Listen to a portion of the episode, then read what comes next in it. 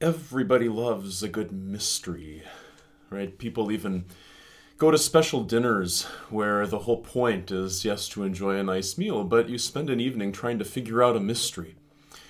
What often, well, I guess what you would expect to happen in a in a meal like that is that in the end it is figured out. But the fact is that as we use the word mystery, sometimes there are mysteries that we never figure out. You describe something that made no sense to you and you say it's a mystery. It's going to always stay a mystery.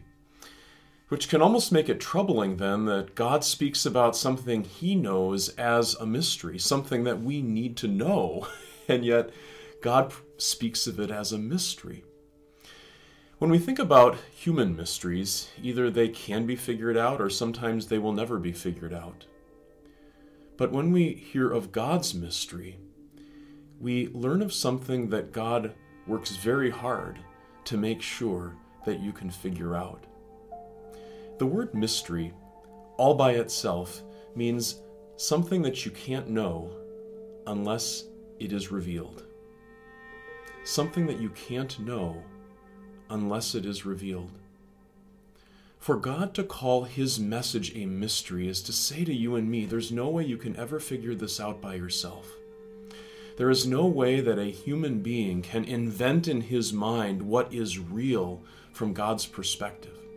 There's no way that a human being can think hard enough and manipulate facts hard enough to finally come up with exactly what God's plan is for the human race. It's impossible.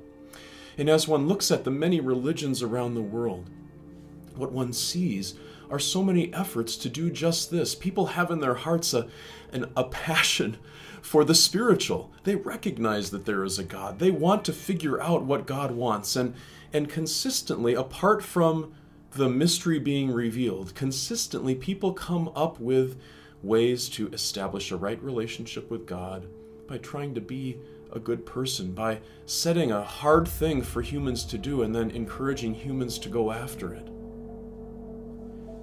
But, but that isn't God's mystery. That's an attempt to solve the mystery without the one who knows all the information filling you in.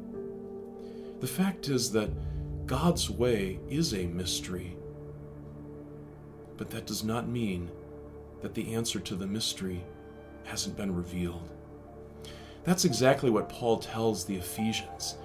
He says that, that God has made known the mystery of his will. In line with his own good pleasure, he was happy to do it. And all of this was focused in Christ. What is the mystery? That thing that you could never figure out on your own? That God loves you. That God is not waiting for you to actually be capable of succeeding at some great thing that will finally make you okay with God, that, that you've found a way to make up for that sin that haunts you, that you have found a way to make up for your youthful years. There's no way you ever can get rid of that guilt.